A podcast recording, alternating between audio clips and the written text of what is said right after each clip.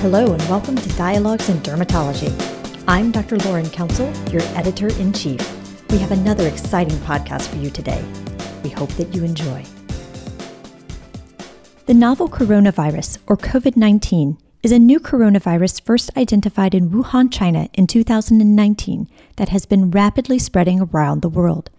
As of March 24, 2020, the CDC reported more than 44,000 identified cases in the U.S. The American Academy of Dermatology has developed a series of podcasts on this global health issue, including a roundtable discussion on the need to know science and issues for dermatologists, as well as interviews with experts on teledermatology and the author of a Journal of the American Academy of Dermatology article on steps taken in the dermatology outpatient department during the outbreak. Welcome to Dialogues in Dermatology. My name is Abel Torres.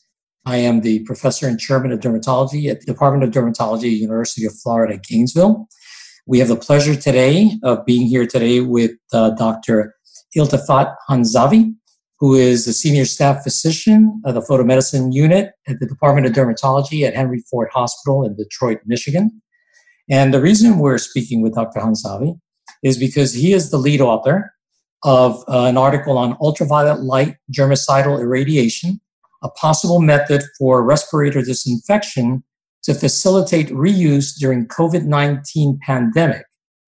So we're going to talk a little bit about that. So first, Dr. Hanzavi, we know obviously that the ability to disinfect and reuse the disposable N95 filtering face piece respirators is urgently needed, especially during this COVID 19 epidemic.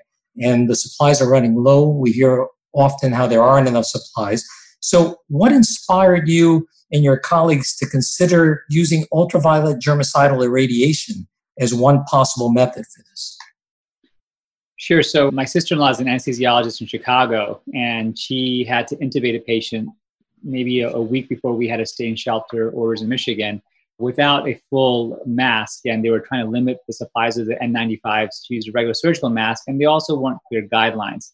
And so it's a very emotional conversation with your own family, and, uh, and you try to influence what you know. And we have a very strong photomedicine unit that was founded by Dr. Henry Lim and supported by our chair, Dr. Ozog. So right after that, I started thinking about what can we do, and I spoke to our physicist, Dr. Kohli, and we all knew about UVC germicidal lamps when we were studying for our exams or working in the lab. We'd see those lamps that we would have to kind of close off in the hoods for the sterile procedures in the research labs. Well, we felt could we repurpose that, and so we started looking at our solar simulator. So we do a lot of sunscreen testing, photoprovocation, looking at visible light effects in combination with UV effects for sunscreen protection. We wanted to see if we could repurpose our solar simulator. While that was going on, I got an email from Bob Golding at Daavlin asking us if we would be interested in helping them figure out how to use the UVC devices that would have. And then we started thinking, well, why not repurpose your existing devices? And so Bob came up with this idea. We were talking about using UVC. We decided to start working together and that's been about four weeks of 80 hour work weeks the past uh, four weeks of our lives and we've been working on that since then dr hanzavi we know that studies have shown that uvc can inactivate coronaviruses but what is the data that supports the possible repurposing of these phototherapy devices for this type of use so the ballast that's in a narrowband or UVB or even a UVA device is basically a ballast that allows for multiple different wavelengths. So you can take out a UVB device and put in a UVC device. You can put in a UVA device. And so that platform, the electronics, the stability of the photons, the distance, the radiance profiles, all the things that are critical in photomedicine are already worked out. So all you have to do is switch out the lamps. So any phototherapy unit in the world can be switched from narrow band to UVC quickly. On top of that, dermatologists and their teams are very comfortable managing the safety profile of these devices, making sure that you have protection, you have goggles, you have to make sure that the dosing is done properly, timing the dosing, all those things that we're comfortable in our phototherapy units, we can do. So we felt that why not just switch out the UVC lamps? And, and Daavlin has a significant expertise, and I have no financial relationship with Daavlin and they were able to switch those out. And then we had to go back and recalibrate the devices to look at what was the radiation profile to make sure there's a uniform beam a lot of photomedicine type techniques that we do in our department all the time. But for most dermatologists now it's going to be just switch out your lamps put in UVC, and learn how to use it versus building a whole new device. So to make that switch, how do you go about doing that? Let's say I have a practice and it's a big practice and I want to do this. What are the steps I should do? So you have two options. One is you can contact a company that does phototherapy and just ask them to supply you with UVC lamps. You can also go directly to the manufacturer of the UVC lamps and order them. For the most part, most of these lamps are interchangeable. It's the same prongs that are used in all different units. So you can insert yourself. I just got done working with some testing and uh, we had to replace the lamps. They just mailed the lamps to me. And I am not that great with my hands. I, my wife never relies on me to do anything around the house. I was able to switch out those lamps very easily.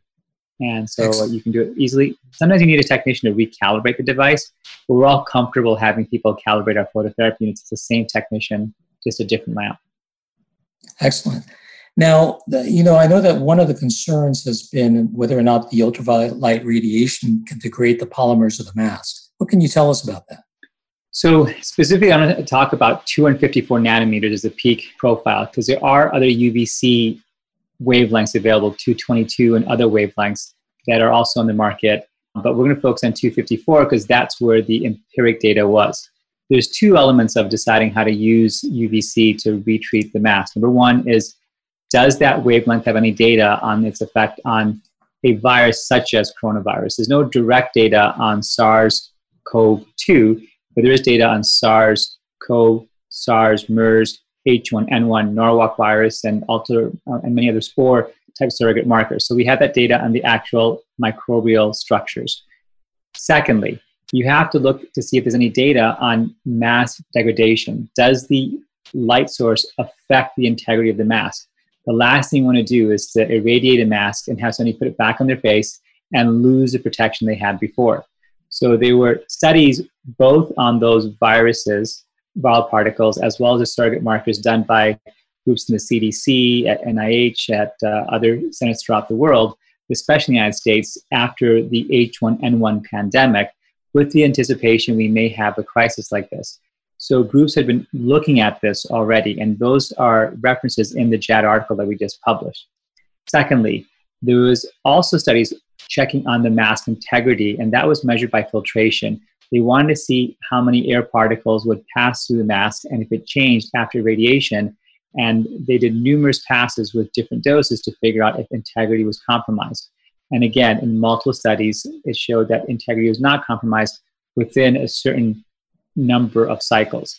And in general, that dose kill rate is around 300 millijoules at least, but you really can't kill surrounding similar organisms until you get to one joule. So the consensus has come down to you have to irradiate the entire mass surface with one joule of UVC radiation peaking at 254 nanometers. Secondly, most of the studies have shown, and, and our additional study that be shown in the JAAD, that's an addendum to the paper, has shown you can repurpose mass up to 30 times in some cycles, but we recommend that nobody goes above 20 repurposing events. And what we've done is we've supplemented the filtration data, which was done on the actual individual parts of the mask, with fit testing. And fit testing is what OSHA recommends to make sure the mask is fitting on you. And it's a clinical test. And we've been able to verify that some models of the mask, which are listed in the JAAD article, are amenable to radiation, but some are not. And so, based upon filtration assays on the actual mass material, based upon markers, surrogate markers, and similar markers such as H1N1 and other SARS viruses in microbial labs and in virology labs, and then based on fit testing, we felt that you could repurpose these masks without losing integrity and eradicate or decontaminate the virus. I don't think eradicate is the appropriate term, but decontaminate the virus. You mentioned about how many times you could do this. Mm-hmm. There's the discussion that's been going on for a while in terms of putting the masks aside, leaving them in a paper bag where they stay for, let's say, four or five days, and then reusing them at that point. So, do you balance those two, or do you just basically do the irradiation every time you after you use the mask? So, generally, people are using the radiation cycles in our hospital system at the end of a shift. And so there are certain models, the 3M 1860 specifically, where we've, we've done most of our work on. And that specific model, which is a teal covered, kind of a hard shell type mask, you're able to irradiate those up to 30 cycles in some areas, but the FDA is probably going to come in somewhere around 20 cycles. So in that situation, uh, you are taking a mask that you normally toss out after one shift. You can reuse it for up to 20 when you're in a severe shortage. Now, ideally, we would want new masks every time, but that's not the situation we're in right now. So the other question is, can you just put the mask in a bag? But based on recent literature that's been presented, the virus is active on multiple structures for up to nine days. And you'll have to double check that literature, but that is um, being shown that it lasts for hours to days after that mask has been exposed to virus. So leaving it in a bag isn't enough. And the consensus has come down to three modalities of repurposing a mask. Watchful waiting is not one of them. You can use UVC, you can use heat up to 70 degrees Celsius, dry heat ideally, and you can also use hydrogen peroxide gas. And those three options have been listed among consensus groups like the N95 decontamination group, as well as CDC and FDA data. And that's based upon evidence that's been reviewed by multiple scientific groups. So, the other question that's been uh, brought up by some practitioners is can you use your phototherapy box to generate enough heat to be able to uh, disinfect the mask using the heat that's in the uh, box? So you'd have to get up to at least 70 degrees Celsius to do that. So I can't imagine a patient uh, being very happy and, and how long will you have to run your device for. Secondly, you're adding a tremendous amount of UVB, and we don't have any data on UVB on mask integrity, so I don't really know what that does. And the one thing we've learned is that as we've done our own studies, the different wavelengths of UVC have different effects. And when you add UVB, UVA, different effects you know, visible light, different effects. And when you're combining UVC with heat, a different effect. And so all the data we have is on individual separate modalities heat by itself, UVC by itself, hydrogen peroxide gas by itself. To my knowledge, there's no data combining these agents with an assurance to the practitioner that their mask will maintain their integrity. So I would really dissuade people from doing that until we get some more empiric studies.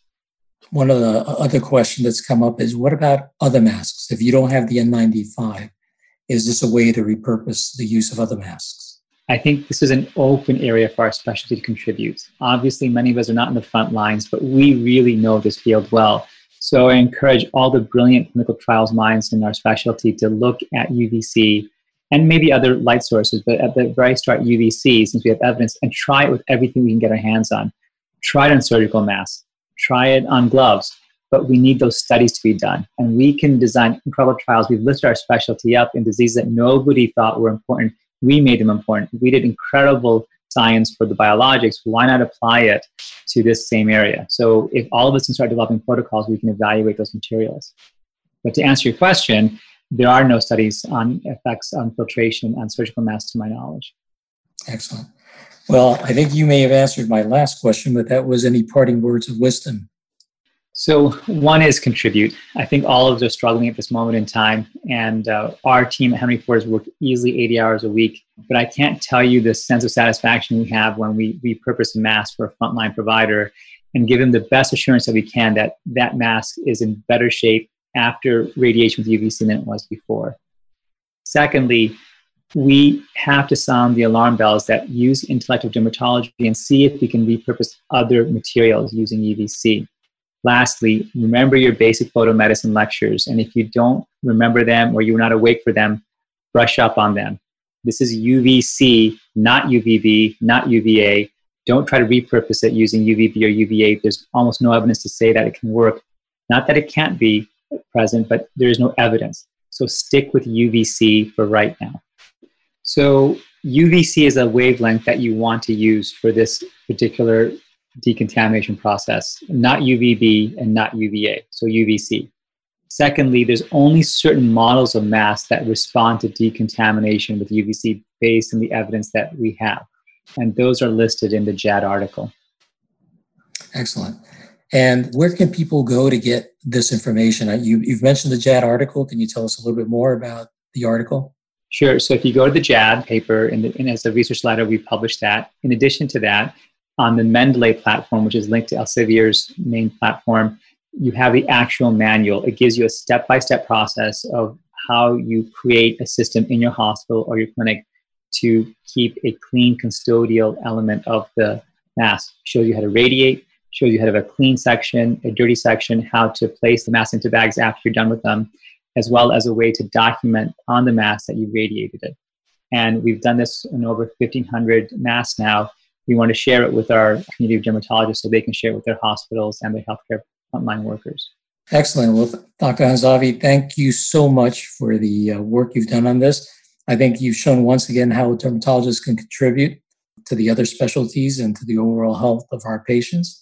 And thank you for an excellent presentation. And we look forward to hearing from you more as you learn more about this. I want to thank my team at Henry Ford. It was Dr. Lim, Dr. Ozog, Dr. Narla, Lyons, uh, Kohli, um, Torres, and Angela Miller. Many people in that paper, but I, I, don't want to neglect what they've done. I'm just one person, but I can assure you it was a whole team. Outstanding. Thank you. The American Academy of Dermatology has numerous COVID 19 guidance and resources on managing your practice, legislation and regulation, and teledermatology. Please visit www.aad.org for this information.